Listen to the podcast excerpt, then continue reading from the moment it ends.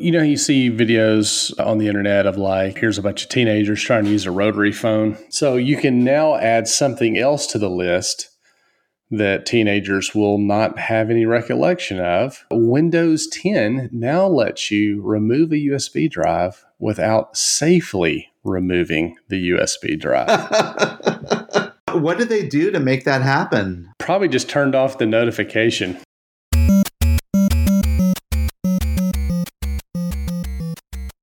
Welcome to Touchpoint, a podcast dedicated to discussions on digital marketing and digital patient engagement strategies for hospitals, healthcare systems, and physician practices. In this podcast, we'll dive deep into a variety of topics on the digital tools, solutions, strategies, and processes that are impacting our industry today.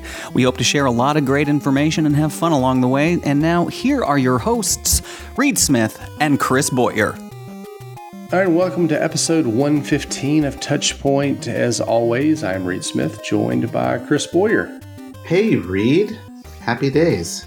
Absolutely. Well, we're back for episode 115.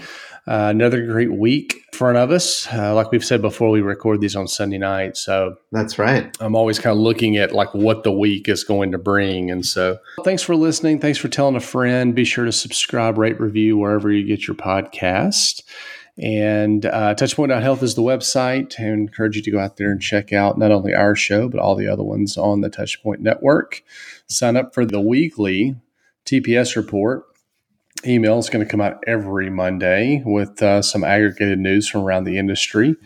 And uh, as we're recording this, our co host, what is he? Greg is not our co host. He is our. He's a host on our network. Yeah, he's a colleague host, a call host.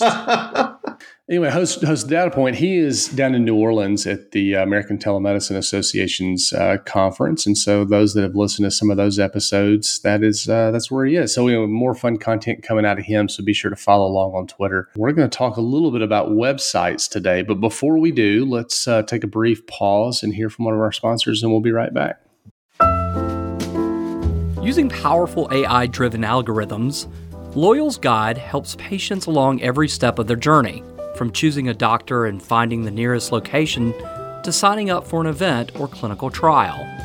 Whether you are using Guide's chatbot, live chat, or the powerful combination of both, Loyal's engaging platform integrates seamlessly into your system, maximizes efficiency, and improves patients' digital experience. To learn more or schedule a demo, visit them online at loyalhealth.com forward slash demo. That is loyalhealth.com forward slash demo. We're going to talk about websites today, and this actually comes from a conversation I was having prior to a recording. Uh, I was talking to someone about websites, and I and I actually I said, you know, your website isn't your website anymore. Whoa! I don't know if that makes sense to you. Website is not your website anymore. Yeah, it, why, why don't you expand on that a little bit? Well, yeah, I had to expand on it after I said it too because it sounded kind of funny. But what really what I was getting at is the fact that the websites that we're building today, the websites that we're using today, are a lot different than what websites were even a couple of years ago.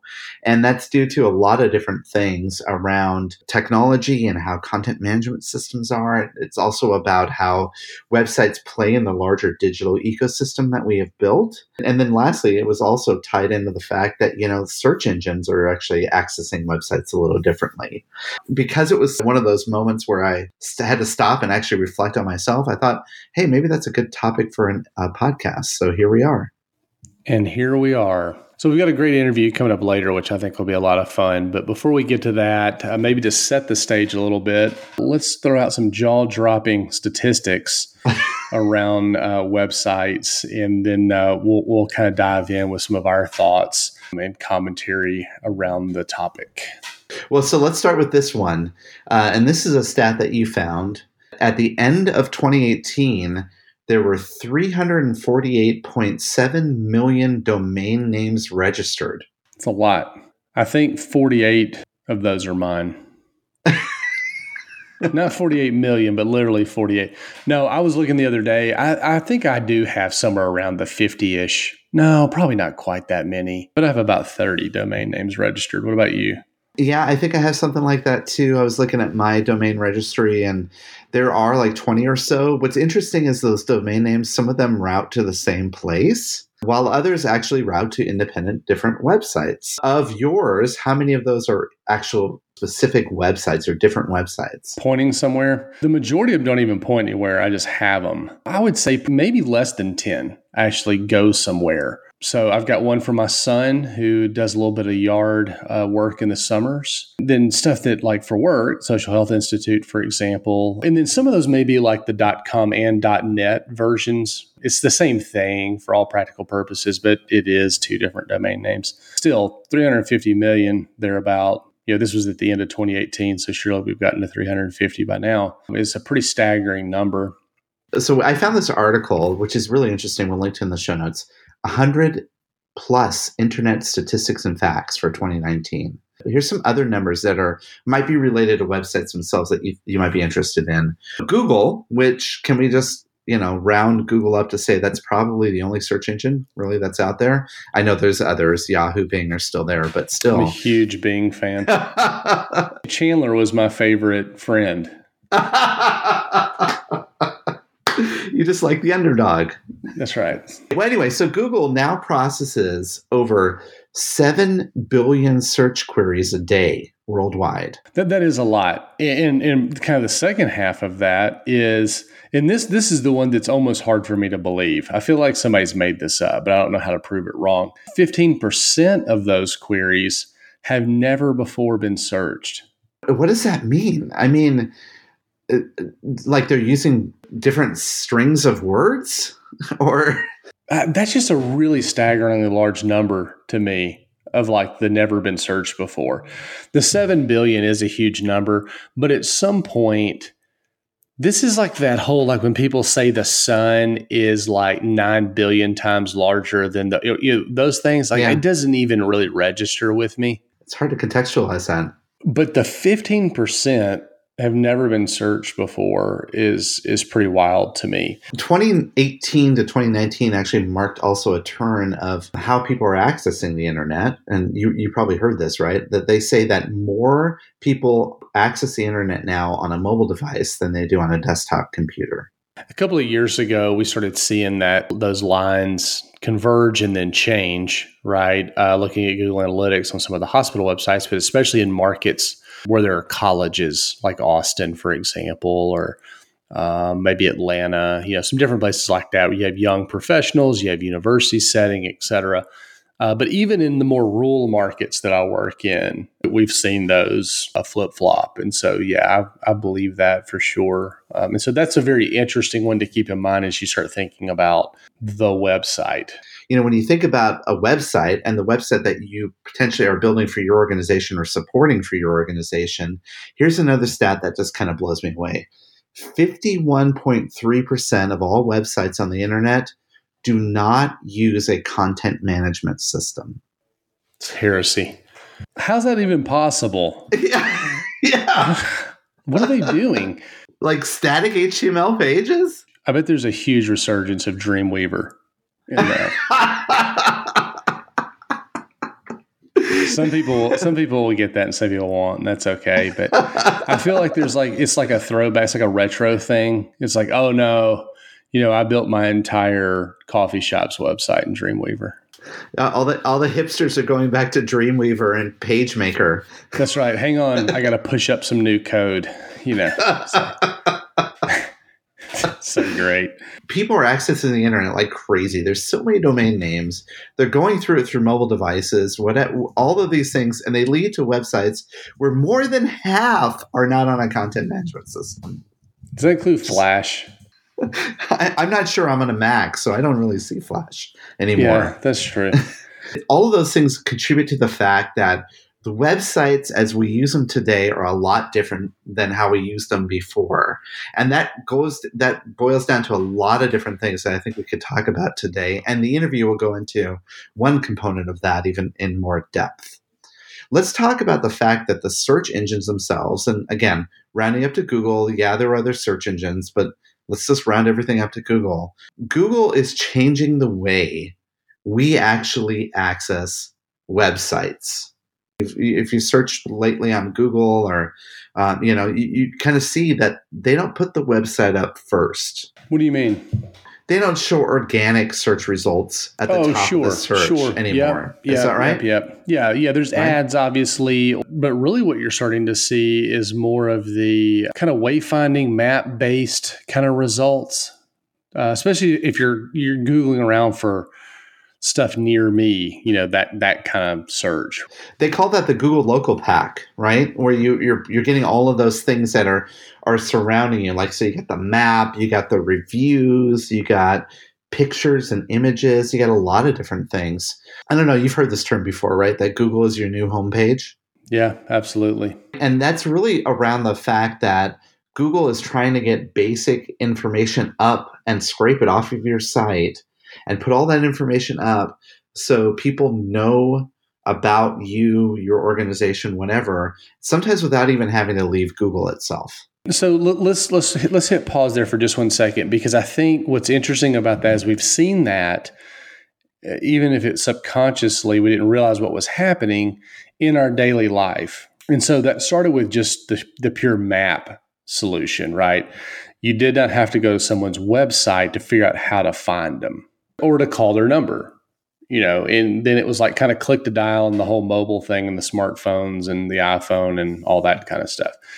I think what now has changed for healthcare is as we've seen like the review scores, for example, start to land in there. Well, there's that's a piece of data, right, that used to only reside in your website somewhere and is now is being displayed within the search result.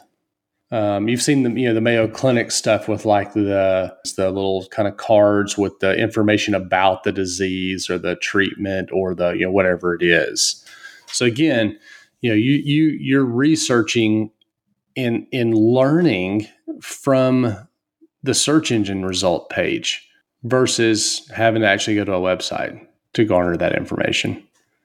And it's it's actually working because uh, they did a study and they showed that 75% of the time users find what they need in that local pack and they don't click on, they don't click further.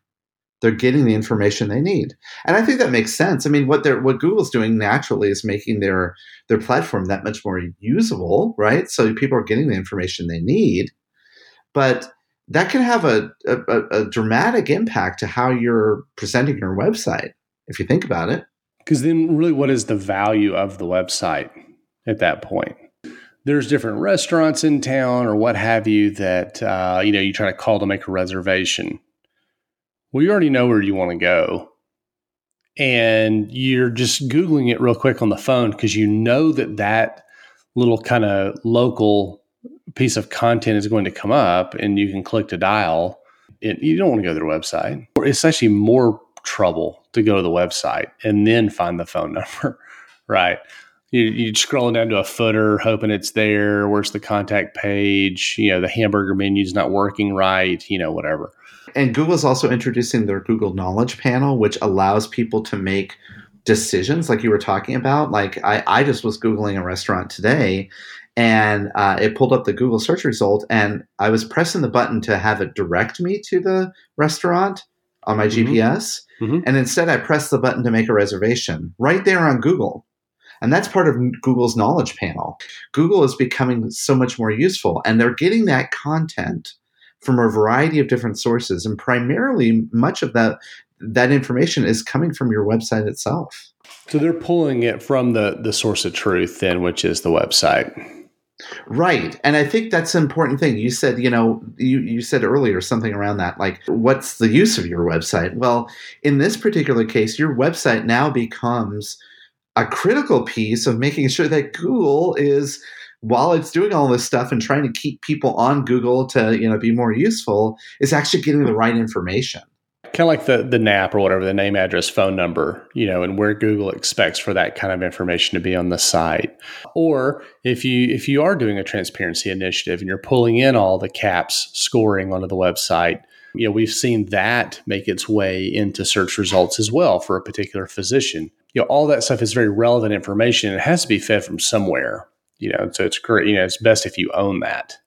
It's really best if you own that and you can actually feed it dynamically from your website. While a lot of large enterprises have websites, they're not really using it in a way to actually aggregate that data in a meaningful way to Google.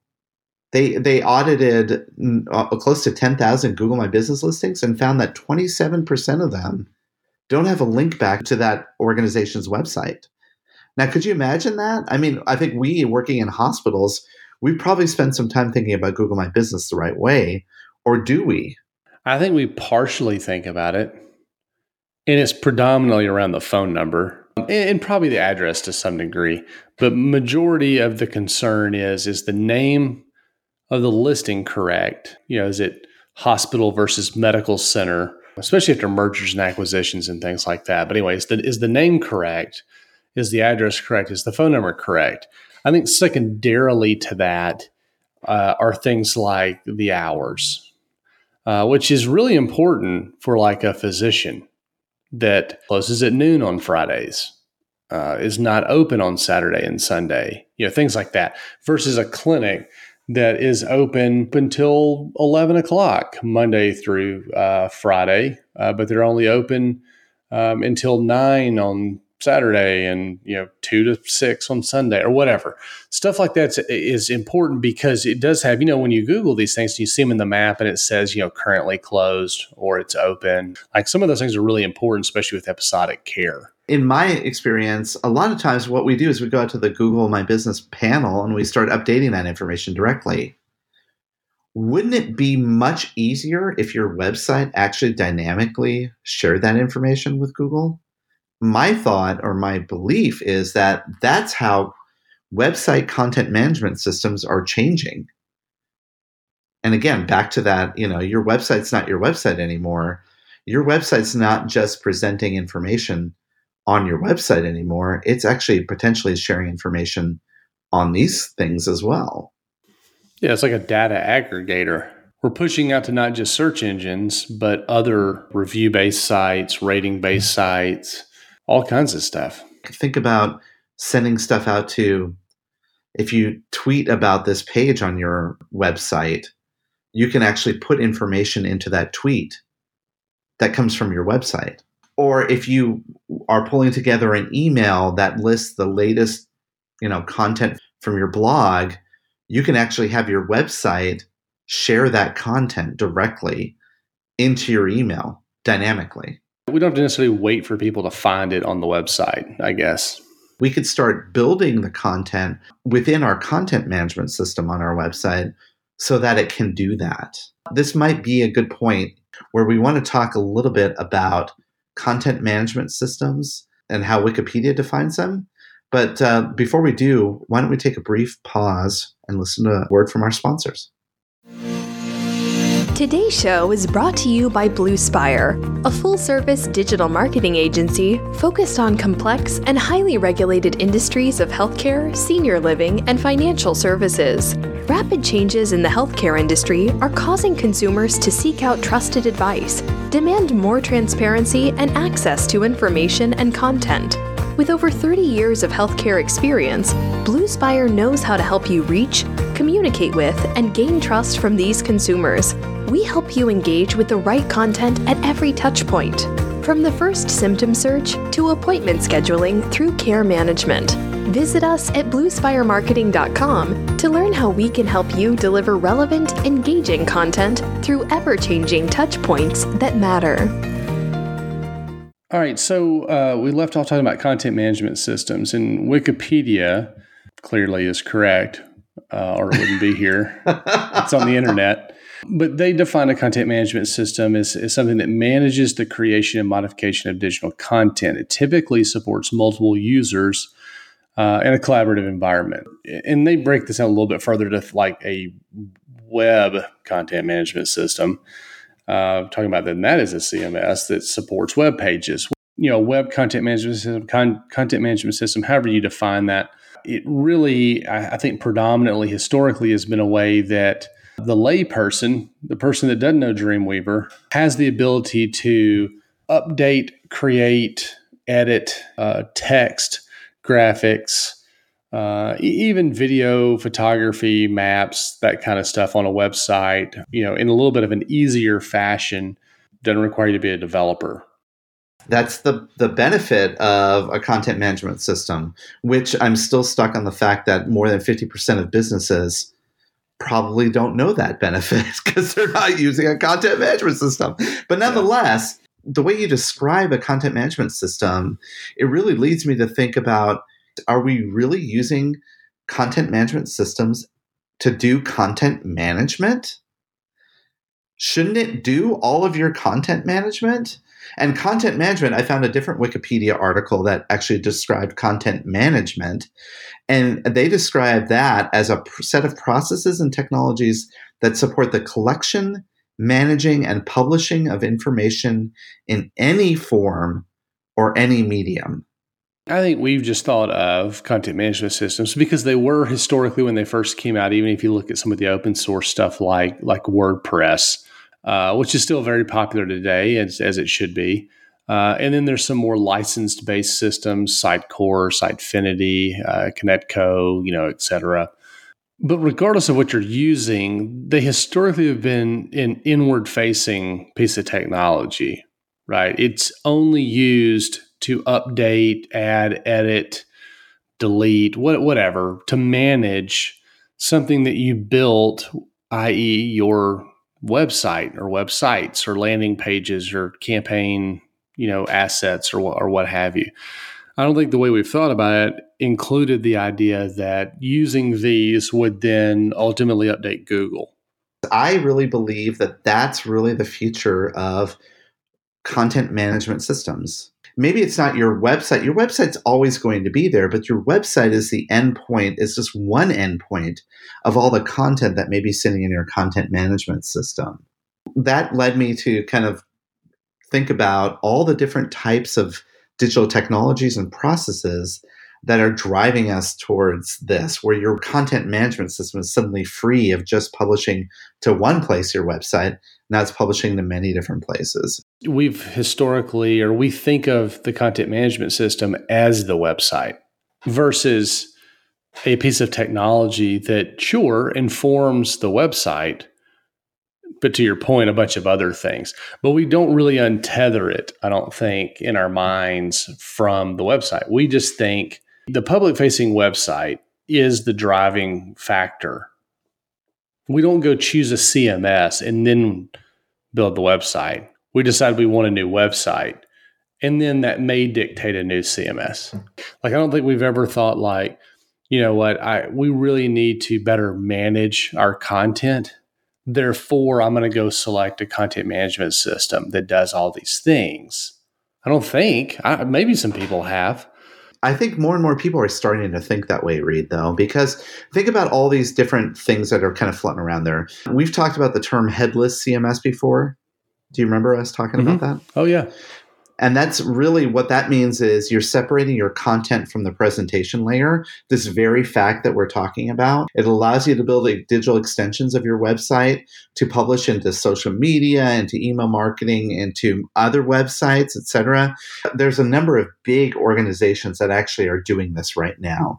NPR happens to be one of them. They have one content management system and they have countless numbers of websites that they're publishing to, countless number of apps that they're publishing to. They're, I mean, obviously they're creating a lot of content. They're NPR, but they're putting it in and then publishing it to all these different places. That's interesting. So I guess we've we've had this evolution of like no content management system, right? Like a just a hard coded website with HTML and Flash back in the day. Uh, but in any case, no content management system. And then, then we had the content management system, and it was like a one to one relationship. We had a content management system with a website, like it was just one thing. And then we kind of moved into this this idea, uh, which is still a good one, of kind of the multi tenant scenario. So you've got one content management system publishing across uh, a number of public facing websites.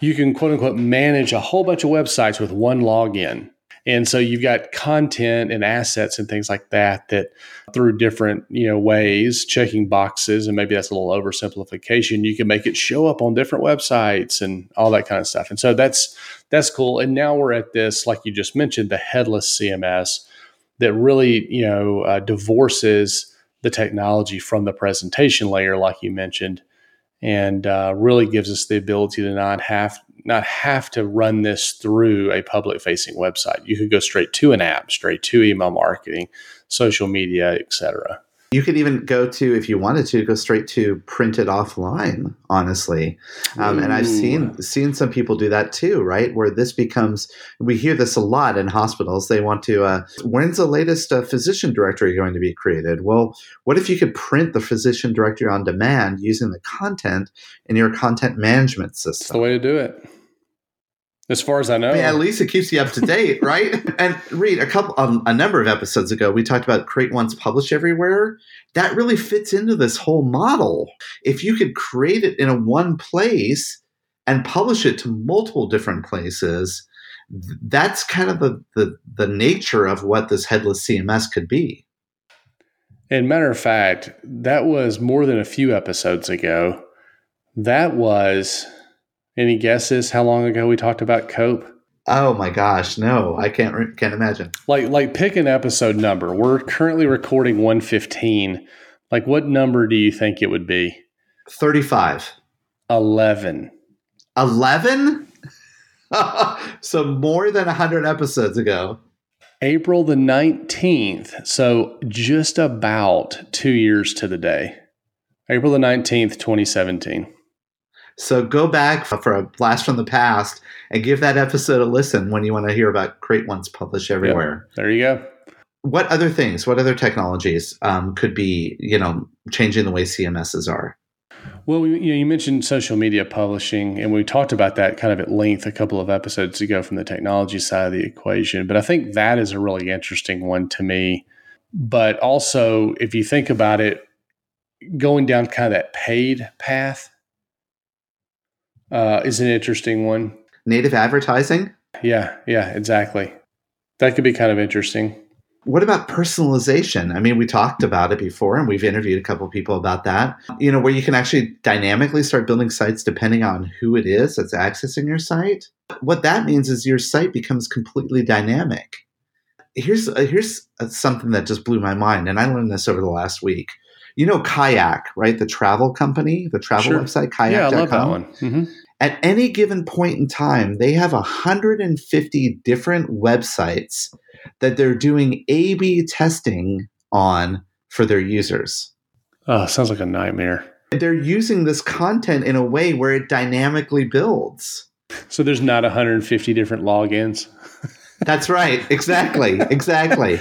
what they're what they're constantly doing is they're testing it, right? They're testing things out and learning from that and bringing that back in to structure their website and their their content management system a little bit better. I think that's really interesting. Wow, 150 different websites.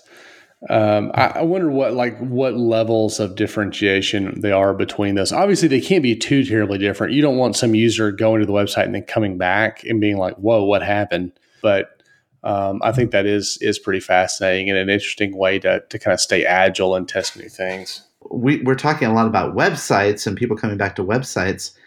How many people are not actually using the browsers anymore to access the internet? What about the Internet of Things? Mm, the Internet of Things. That that is interesting, and this is where we get into well, maybe not exactly, but the voice first stuff obviously is is interesting uh, Internet of Things is, is super interesting when you get into the healthcare and, and, especially the hospital space because of just all the connected devices that exist within you know an organization. Yeah, especially as you think about like Alexa and some of the voice uh, components. It's like, well, how does that information get there? Well, content management system. So again, if, if you think about like, what if like this thing that runs your website, as we historically have thought about it, is now informing people just asking Google or you know Alexa questions, but also if you think about all the other things that are connected within a hospital, all the other devices, based on uh, you know actions they take, information that could be provided uh, after those actions are taken based on your content management system.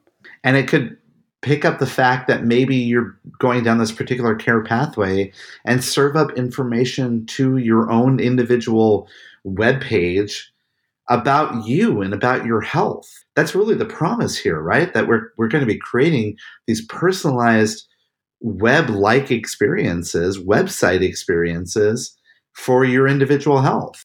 It, it all boils down to the fact that your you know your website is not your website anymore. Whew. It's uh, it's kind of mind blowing a little bit. So what what is the future of quote unquote the website?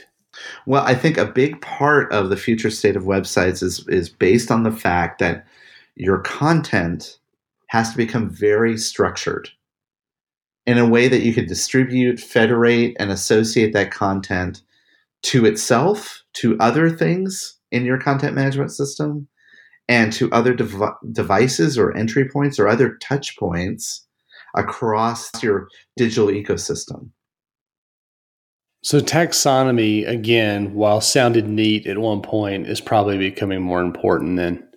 We have an interview coming up, not in today's episode, but in a future episode around taxonomy. But today's interview is going to be with a good friend of the pod, Carrie Liken from Yext. And her and I get into it very deep around structured content. Do we call it the pod? Is that we call it that now? Is that a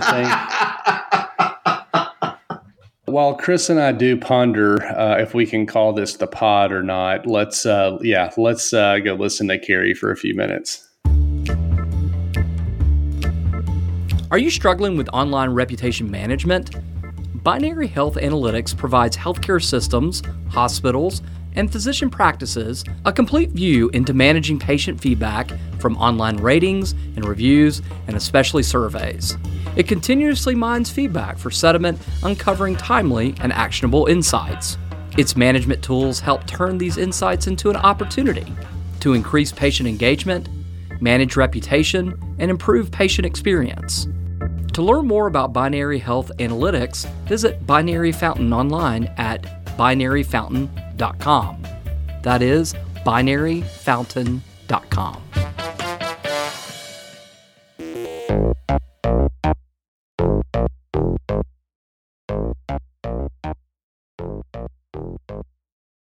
All right, welcome back to the Ask the Expert section of our podcast. And today I've actually been talking with you, Carrie, for a little while now. And now we're actually going to get on the microphone and actually start having this conversation. So this is Carrie Liken. Thank you for coming to the show today. I get to actually be here face to face. Uh, this is my my treat. So I excited. Mean, Carrie, I, I, hear you a lot. You're on a lot of podcasts. You're also you're so prolific. I was mentioning online, and you've been on our show a couple of times mm-hmm. before. It's been fun every time. Absolutely, but there are maybe some people listening in that do not know about you. So why don't we do an introduction? Okay. Let people know who you are. All right. Okay. So I'm Carrie Liken. I'm the head of healthcare at Yext and Yext is a software platform that organizes information, anything that somebody could be searching for, and then we syndicate it to a lot of different places like your website, like Google, Vitals, Wellness.com, Apple, etc. So if somebody's asking a question, a patient's asking a question, we can hopefully provide that answer to mm-hmm. that patient. I've been at Yext for two and a half years. I was at Google for eight and a half years before mm-hmm. that, and I've been talking about the digital patient journey for ever. Forever. Forever. Forever. I know. And that's how you and I originally got to know each other, mm-hmm. when you were talking about that. And it's been a long, strange trip, and now here we are. so you were talking about it, Yext. You know, one of the things that you do is you take content and you, and, and how did you describe it again? You take content and federate it to multiple different places. Is that right? Is that a fair way to say that? Yeah, that's a fair way of saying it. We structure data. Okay. So our platform houses data in a structured way and then we enable for that data to combine in a certain way and be surfaceable. So if somebody's searching for a particular doctor on Google and they're mm-hmm. searching for a cardiologist near me who accepts Blue Cross, who's rated four stars or above, hopefully the data can surface in such a way that Dr. Smith, who might fulfill all of those criteria points, mm-hmm. that Dr. Smith surfaces first on Google. So structured data. Structured data. Quite honestly, structured data is so critically important to those of us that are doing digital in this space. Well, I would say anybody who does digital. Really, mm-hmm. it's not just healthcare, but it's something that a lot of times people don't think of first. Me, as a digital person at a health system, I often talk about our website and I talk about social media and I talk about email and all of these things and, and our CRM and et cetera. But those are really just the platforms to basically execute structured mm-hmm. data. Structured data, in and of itself, is probably one of the most critical things Yeah. in a digital marketing person's toolkit, wouldn't you say? Yeah, for sure. But I think that in healthcare, it's not really yet recognized. I'm Mm. starting to hear it be talked about quite a bit more, Mhm. which makes me really excited. Right. But it's not really the first thing that organizations think about. And the paradigm shift that needs to happen is that it needs to become the first thing that Mm. organizations think about because it is the foundation of literally everything. It could be the foundation of an email campaign. Mhm. It could be the foundation of your CMS and your website. It could be the foundation of your Find a Doctor. It's the foundation of discoverability on Google.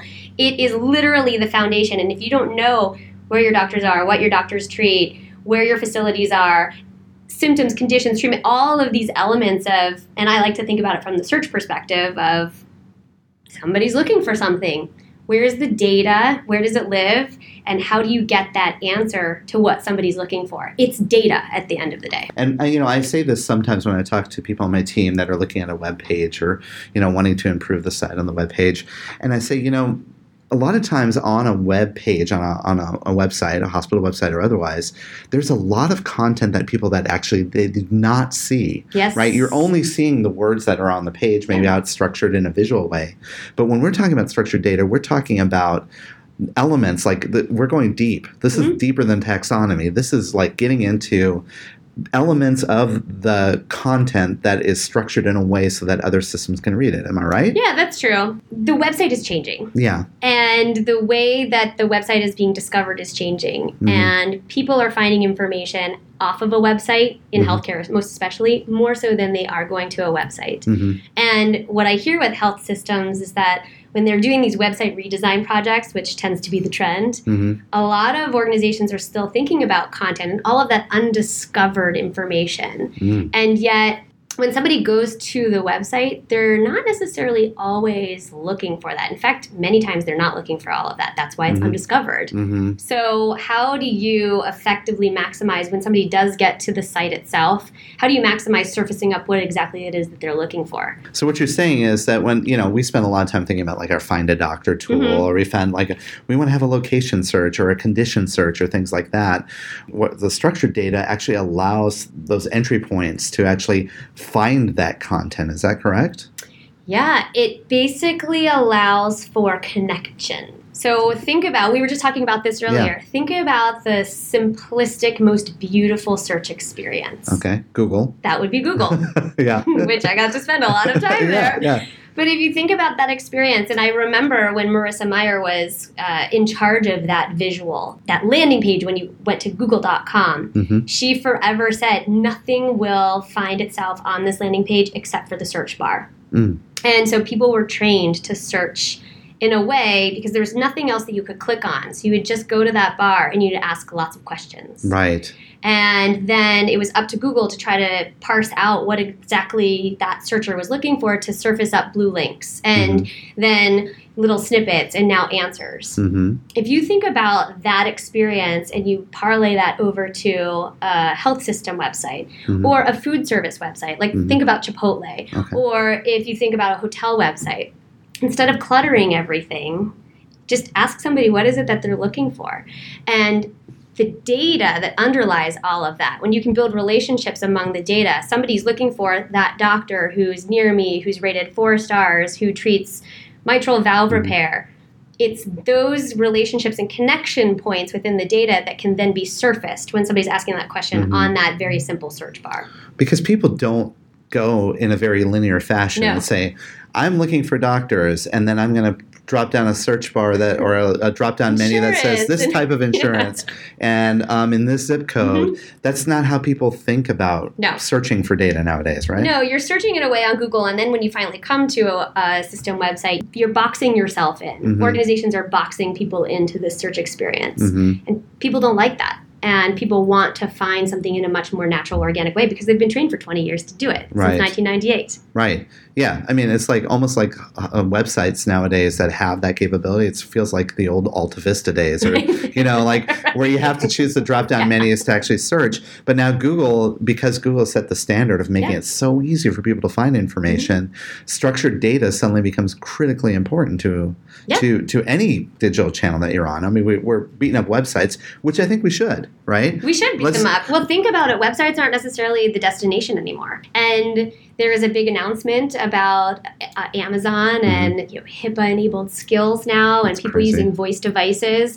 I was looking at some of our newest data, and almost 30% increase year over year in the 65-year-old plus population just utilizing voice devices. Structured data is good for discovery that way too. Mhm. And the website, there's no screen involved in that. Hmm. So if you think about all of the different distributed ways that people are finding information now, it's not always a website. We should be questioning the website. We Right. need to be thinking differently about the website, and we need to be thinking patient or consumer first. And how is it that they're getting there, and how is how had they gotten there, and how do we replicate that experience? That's an interesting point here because if you structure your data in such a way that it makes it easy for a search engine to find it, whether that search engine is on your site or anywhere else, then that suddenly makes your data that much more freer from oh, so free. That's from- right. Oh, that's great. Mhm. right right it, it, it, it frees it from the the the content management well maybe not content management system let's talk a little bit about that because i think content management system or cms's are a little bit misunderstood Mhm. right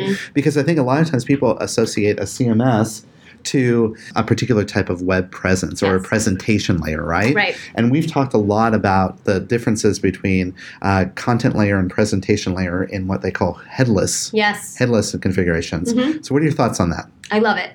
Headless. I love it. When you have a when you have that uh, that ability to to spin up something very quickly. So if you're Mhm. looking for again, somebody's coming to a website and they're looking for something very unique. hmm When they're looking for that cardiologist who treats mitral valve repair, who's rated four stars or above, and who is based in Provo, Utah, hmm you can quickly pull all of that information together and spin up a page hmm that enables that person who is searching in that way to have a personalized experience. hmm That's not easy to do if you don't have something that's headless. That's right. I heard like Kayak, you know, that mm-hmm. travel website. Mm-hmm. They they have a headless configuration. They have like 150 different types of ways they present data depending on how you enter into their web presences. Isn't that crazy? But to does, think doesn't about? it make you a little bit scary in healthcare? Like, doesn't that scare you a little bit? A little bit. I feel like people are going to run to the hills and they're going to run into the cave and they're going to become the ostriches and say, nope, not us. Right, because we want to be known as that authoritative Right. single source, and Mhm. you come to us. And sure, I mean, I've seen in some configurations and some websites, and I- I've been exploring it myself. To like maybe we create a different entry page Mhm. for a, a referring provider as opposed to a consumer, as you know, what what have you. And I think that that's that's a, a step towards the right direction. Mm-hmm. But in this new world order of structured data, you don't need that anymore, No, do you? You can just spin it so that whenever somebody is searching for whatever it is that they're searching for, you can call upon the different data points and then pull it all together for that personalized experience. It's mind blowing a little. Yeah, it, yeah, my mind blew just a little bit. and I'm also thinking about like that sounds tremendously difficult to do. But I don't think it is. I think, first of all, the data is really difficult. Mhm. That's where I hear everyone initially, they're fearful and they will drag their heels. hmm And they'll say, well, we're going to put a committee together. We're going to try to figure out what this Mhm. project is. Where we're going to get all of our data all pulled together, and then we're going to house it on premises because that's really the way of the future, which it's not. Right. And then we're just going to take 10 years to do that. hmm And that's a problem Yeah. because we need to do this faster. So once we get over the hurdle of the data, Okay. then when we think about all of the different iterations of what people could be asking and how the information needs to come together on a single page and what the entry points are, that scares people. But it doesn't have to. There are organizations out there, and there are different ways of thinking about this where we can pull all of this information together in a very seamless way. It doesn't have to be scary. But then it goes back to what we were talking about earlier. It goes back to the data. You Mhm. have to have the data and the relationships among the different data points to be able to even facilitate the next step. You make it sound simplistic, but I, I, I suppose, job. yeah, I suppose, I'm supposed to. and you do a good job of Thank it. Thank you. but if I were to start down this path, or someone listening in wants to start down this path, where would where would we start? I mean, how would we start to look and and and think about this? Because it's a little bit different than the way we think about it now. That's a good question. It's so a lot of organizations will say, "Well, we don't have the data," Yeah. but they do. Mm. Data lives in a lot of different places. Mm. So you can start by taking a look, especially if in marketing hmm you have a find a doctor on your website. Yeah. There is no way that you don't. Yeah. So you have data there and it's living somewhere. So it's either living in a credentialing platform that is dropping a nightly feed Mhm. into a CMS Right. or it's living in the CMS, or it's living within some sort of homegrown system in within marketing somewhere. hmm That data lives somewhere. Mhm. So there's at least something. hmm So start there. Yeah. Find your data there. Okay. And then figure out what kind of data points do you have and what kind of data points would you like to have. Mm. And then once you start looking at that, I think then it's time to start evaluating where can we house this data? Are there platforms we can house it in? And what should we be doing with it? Sure. But then what I would say is take a look at your analytics. So if you use, Mhm. utilize get Google or Adobe or any analytical program, take a look at what people are actually typing to get to your site Right. today. That is a leading indicator of intent and a leading indicator of just what people need and want. That's external. Then take a look at your analytics on your website, your site search analytics, and your Find a Doctor analytics. Mhm. So I love data stuff. So anytime I can look at analytics, it's super exciting for me.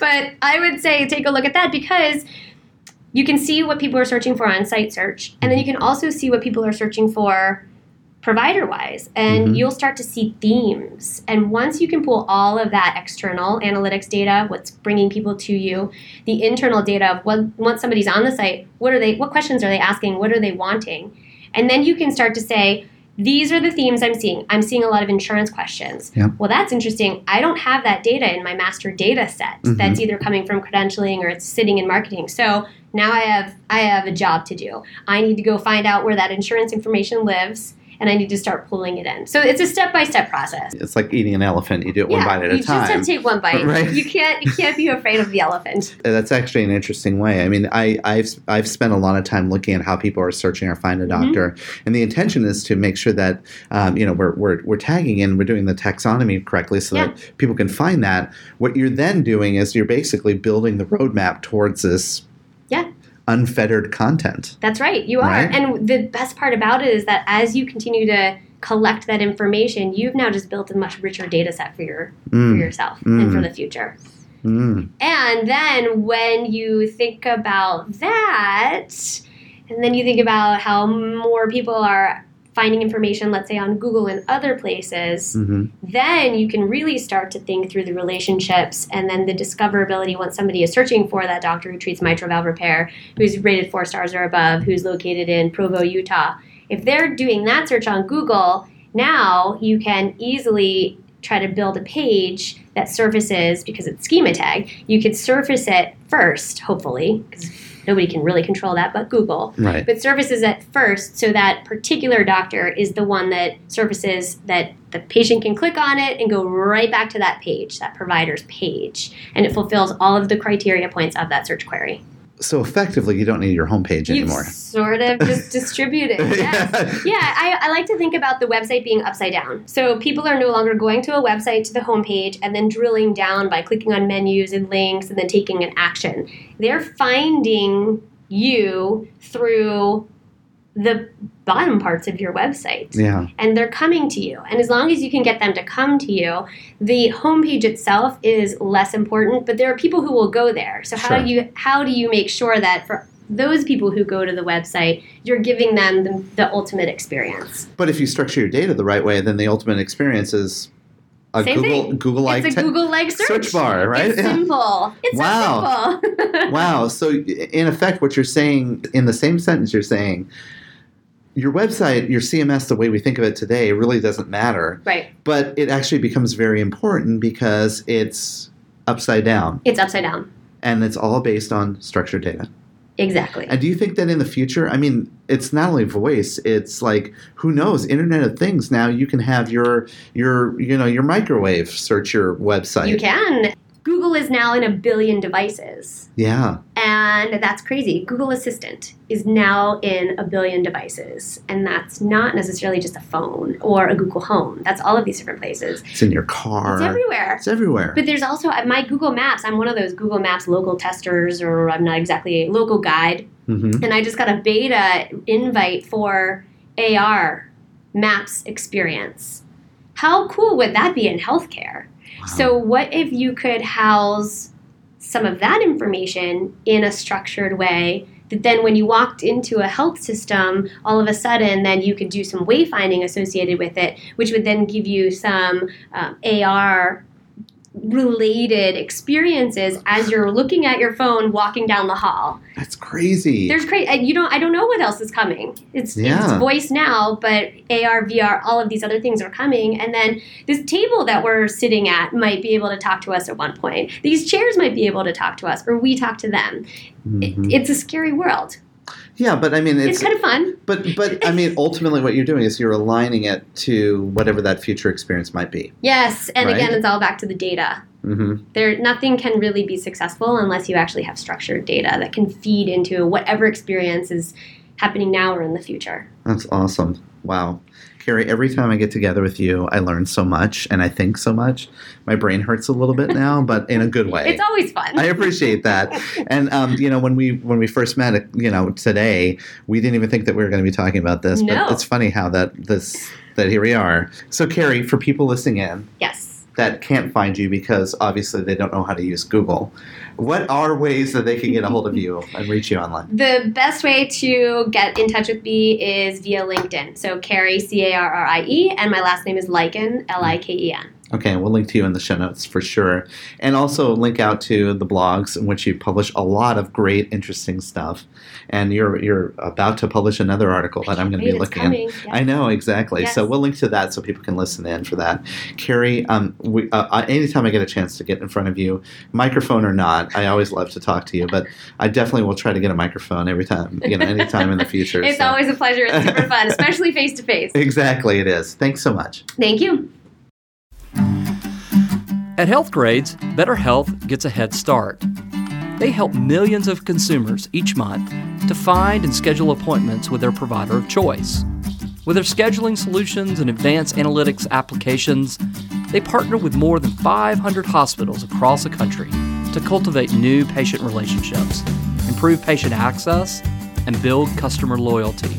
To learn more, visit them online at healthgrades.com. That is healthgrades.com.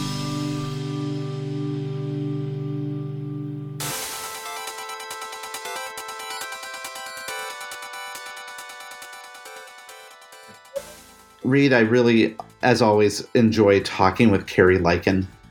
Um, she's just so smart and she's got some great ideas. And I tell you, we started that interview thinking about talking about something else, and we totally went this direction. And it kind of felt like a very nice, natural fit for this episode. It was great. She's she's great, very thoughtful, and always appreciate her time. So it's awesome. Well, very cool. We've got uh, a couple things coming up. I know the uh, uh, HMPS uh, is coming up in May from a conference perspective. We mentioned earlier, Greg is actually at the ATA, the American Telemedicine Association's conference in New Orleans. So as you're listening to this, they are kind of winding that down, I guess, uh, down that direction.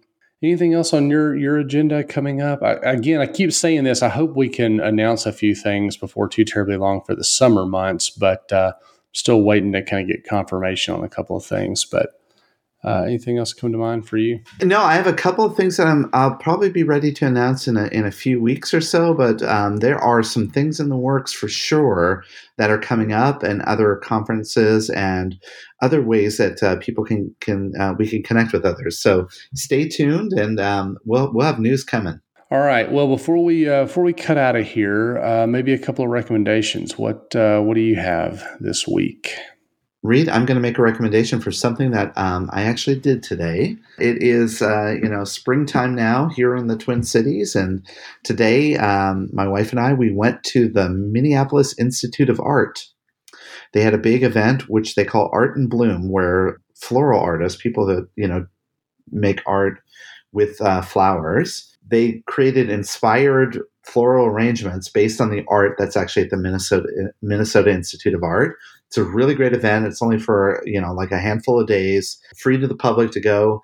And it really got me thinking as I was walking through the museum today is that my recommendation today will be uh, for people to go to a museum every so often. There you go. Go spend some time looking at some art. Could be, you know, whatever kind of museum it is that you, you prefer, whatever is local to you. It doesn't have to be a big fancy one. It, um, it could be the little local museum or the little local art gallery, but just spend some time going out there and enjoying and appreciating different things that are out there because those things are, you know, those are really important to us. Yeah, that's a great, great recommendation.